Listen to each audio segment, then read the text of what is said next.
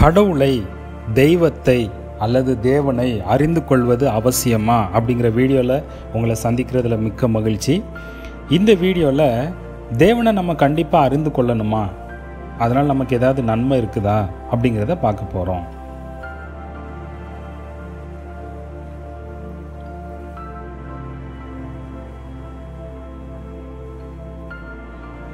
சரி. தேவனை அறிந்து கொள்வது அவசியமா? பார்க்கலாமா? முதலாவது காரணம் இது கண்டிப்பாக தேவனை அறிந்து கொள்வது அவசியம்தான். ஏன் அப்படின்னா தேவனே சொல்கிறாரு சங்கீதம் நாற்பத்தி ஆறாவது அதிகாரம் பத்தாவது வசனத்தில் நீங்கள் அமர்ந்திருந்து நானே தேவன் என்று அறிந்து கொள்ளுங்கள் அப்படின்னு சொல்கிறாரு அப்போது தேவனே சொல்லும் பொழுது நம்ம என்ன தான் செய்ய வேண்டியிருக்கு? அறிந்து கொள்ள வேண்டியிருக்கு. இது தேவனை அறிந்து கொள்வதற்கு முதலாவது காரணம். ரெண்டாவது இஸ்ரேல் ஜனங்க இன்னைக்கு கூட அவங்க வாழ்நாளில் பார்க்காத ஒரு பார்த்த மிக பெரிய ராஜா. அந்த மாதிரி இன்னொரு ராஜாவை இதுவரையும் பார்க்கல. அப்படின்னு மரியாதையோட கனத்தோட இன்றைக்கும் பார்க்குறாங்கன்னா அது தாவீது ராஜா தான். அந்த தாவீது ராஜா தன்னுடைய மகனுக்கு இப்படி ஆலோசனை கொடுக்குறாரு. ஒன்று நாளாகமும் இருபத்தி எட்டாவது அதிகாரம் ஒன்பதாவது வசனத்தில் என் குமாரனாகிய சாலமோனே நீ உன் பிதாவின் தேவனை அறிந்து உத்தம இருதயத்தோடு உற்சாக மனதோடு அவரை சேவி. நீ அவரை தேடுனா அவர் உனக்கு தென்படுவார். நீ அவரை விட்டுட்டா அவர் உன்னை என்றென்றைக்கும் கைவிடுவார் அப்படின்னு சொல்லி ஆலோசனை கொடுக்குறாரு. அவர் பார்த்தீங்களா? தேவனை நீ என்ன பண்ணணும்? அறிந்து கொள்ளணும் அப்படின்னு சொல்லி ஆலோசனை கொடுக்குறாரு. அடுத்தது இந்த தேவனை அறிந்து கொள்றதுனால நமக்கு நித்திய ஜீவன் கிடைக்கும். நித்திய ஜீவன்னா என்னது? பாவம் செய்கிற ஆத்மா சாகும். பாவத்தின் சம்பளம் மரணம் அப்படின்னு இருக்கு இல்லையா? அப்போது பாவம் செய்கிறவங்க நரகத்துக்கு போவாங்க. இந்த நரகத்துக்கு போகிறது வந்துட்டு நித்திய மரணம். அப்படின்னா மோட்சத்துக்கு போகிறது அல்லது பரலோகத்துக்கு போகிறது அங்கே நீண்ட நாட்களாக உயிரோடு ஜீவிக்கிறது கடவுளோடு இருக்கிறது அதை தான் நித்திய ஜீவன் அப்படின்னு அர்த்தம் சரியா? யோவான் பதினேழாவது அதிகாரம் மூணாவது வசனத்தை பாருங்களேன். ஒன்றான மெய் தேவனாகிய உம்மையும் நீர் அனுப்பினவராகிய இயேசு கிறிஸ்துவையும் அறிவதே நித்திய ஜீவன் கடவுளை அறிந்து கொள்வது தேவனை அறிந்து கொள்வது தாங்க நித்திய ஜீவன் தேவனை அறிந்து கொள்ளாமல் நம்ம பரலோகத்துக்கு போக முடியாது அப்படிங்கிறத இது காட்டுது. அப்போது தேவனை அறிந்து கொள்வதனால நமக்கு நித்திய ஜீவன் கிடைக்குது. சரி. ரெண்டு பேர் ஒன்றாவது அதிகாரம் எட்டாவது வசனத்தை படிக்கும் பொழுது ஒன்று புரிஞ்சுக்கலாம். நாம் கனி கொடுக்க நற்கிரியைகளை செய்ய இந்த தேவனை அறிந்து கொள்ளுகிற அந்த செயல் நமக்கு உதவி பண்ணுதாங்க.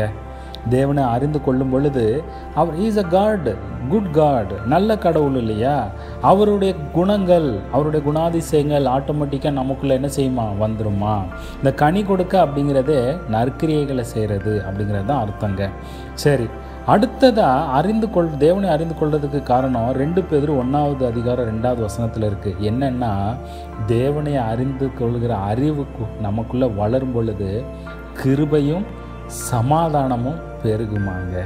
எவ்வளோ ஆச்சரியமான ஒரு வாக்கு தத்துவமதியே இருக்குது பார்த்தீங்களா சரி அடுத்ததாக இன்னொரு காரணம் ரெண்டு பேர் ரெண்டாவது அதிகாரி இருபதாவது வசனத்தில் சொல்லுது தேவனை நம்ம அறிந்து கொள்ள முயலும் பொழுது அறிந்து கொள்ளும் பொழுது இந்த உலகத்தில் இருக்கிற அசுத்தங்களுக்கு தப்பலாம். என்னது இது அசுத்தங்கள்? உலகத்தில் இருக்கிற பாவங்கள் வேசித்தல் விபச்சாரம் திருட்டு கொள்ள அது இதுன்னு சொல்லிட்டு உலகத்தில் ஏகப்பட்ட காரியங்கள் இருக்கு இல்லையா?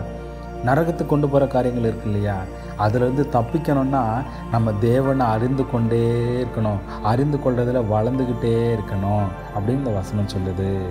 சரி அடுத்ததாக ஓசியா ஆறாவது அதிகாரம் ஆறாவது வசனம் ரொம்ப அருமையாக சொல்லுதுங்க. பலியை பார்க்கிலும் தேவனை அறிகிற அறிவே முக்கியம் அப்படின்னு சொல்லுது.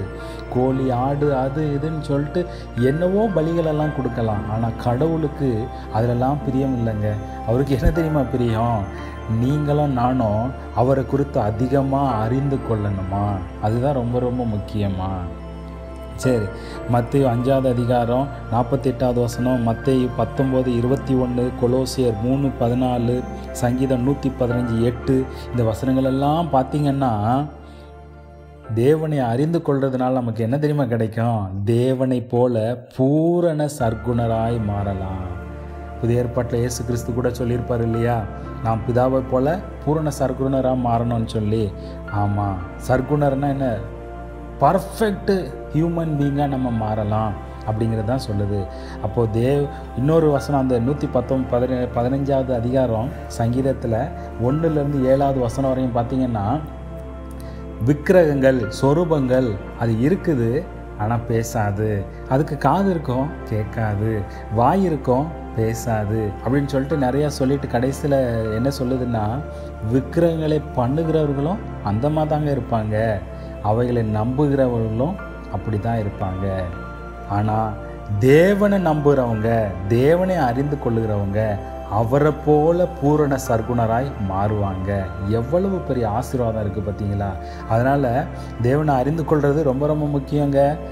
சாத்தான அசுத்தாவிகளை பற்றி அதிகமாக பேசுவாங்க. கடைசி காலத்தை குறித்து அதிகமாக பேசுகிறவங்க இருக்கிறாங்க. வாக்கு தத்தங்களை குறித்து ஆசீர்வாதத்தை குறித்து கிருபையை குறித்து பேசுகிறவங்க அதிகமாக உண்டு. ஆனால் தேவனை அறிந்து கொள்ள வேண்டிய அவசியத்தை பற்றி பேசுகிறது மிக மிக கம்மி. தேவனை அறிந்து கொள்வது எப்படி அப்படின்னு பேசுகிறது மிக மிக கம்மிங்க. யோபு இருபத்தி ரெண்டாவது அதிகாரம் இருபத்தி ஒன்றாவது வசனத்தை சொல்லுது தேவனை அறிந்து கொண்டா நமக்கு நன்மை தாங்க கிடைக்கும் தீமையே கிடைக்காது. இன்னொரு மிக மிக முக்கியமான வசனங்க எரேமியா ஒன்பதாவது அதிகாரம் இருபத்தி மூணுலேருந்து இருபத்தி நாலாவது வரையும் இருக்குது இந்த உலகத்தில் நம்ம வாழ்கிற நாட்களில் நம்ம பெருமைப்பட வேண்டிய ஒரு விஷயம் இருக்கா? நம்ம பெருசாக நினைக்க வேண்டிய ஒரு விஷயம் இருக்கா? அது என்னதுன்னு நினைக்கிறீங்க? தேவனை அறிந்து கொள்ளுகிற அந்த அறிவு அந்த உணர்வு நமக்குள்ளே இருக்குது பார்த்தீங்களா அதுதாங்க. நம்ம இன்றைக்கி நினச்சிட்டு இருக்கோம் காரு பங்களாலாம் வச்சுக்கிட்டா நம்ம பெருமையாக இருக்கலாம். பட்டம் பதவியெல்லாம் வச்சுக்கிட்டா பெருமையாக இருக்கலாம். அதுதான் பெருசு. பல பங்களா வச்சுருந்தா பெருசு அப்படின்னு நினைக்கிறோம். கிடையாதுங்க.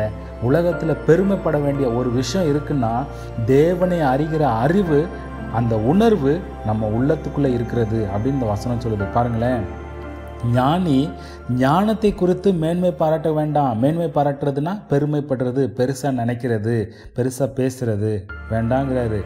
பராக்கிரமசாலி பலசாலி அவனுடைய பலத்தை குறித்து மேன்மை பாராட்டக்கூடாது. ஐஸ்வர்யவான் அதிக செழிப்பான இருக்கிறவன் தன்னுடைய செழிப்பை குறித்து பேசக்கூடாது. மேன்மை பாராட்டுகிறவன் கர்த்தர் நான் என்று என்னை அறிந்து உணர்ந்திருக்கிறதை குறித்தே மேன்மை பாராட்டுகிறேன். பாராட்ட கடவன் இதைத்தான் ஆண்டவருக்கு விரு விரும்புகிறாரு நமக்குள்ள பிரியப்படுறாரு. ஸோ நம்ம என்ன செய்யணும்? இவ்வளவு நாள் எப்படி இருந்தீங்களோ தெரியாதுங்க. இனிமேலாவது தேவனை அறிந்து கொள்ள புரிந்து கொள்ள முயற்சி செய்யணும். சரி. இந்த வீடியோ மூலமாக கேட்டவைகள் உங்களுக்கு புரிந்திருக்கிறோம் அப்படின்னு நினைக்கிறேன். தேவனை குறித்து மேலும் அறிந்து கொள்ள எங்களுடைய மற்ற வீடியோக்களையும் பாருங்கள் ஏதாவது கேள்விகள் இருந்தால் வாட்ஸ்அப் அல்லது இமெயில் மூலமாக தொடர்பு கொள்ளுங்கள் தமக்கு பிரியமானதை நீங்கள் செய்யும்படி தேவன் உங்களுக்கு அருள் புரிவாராக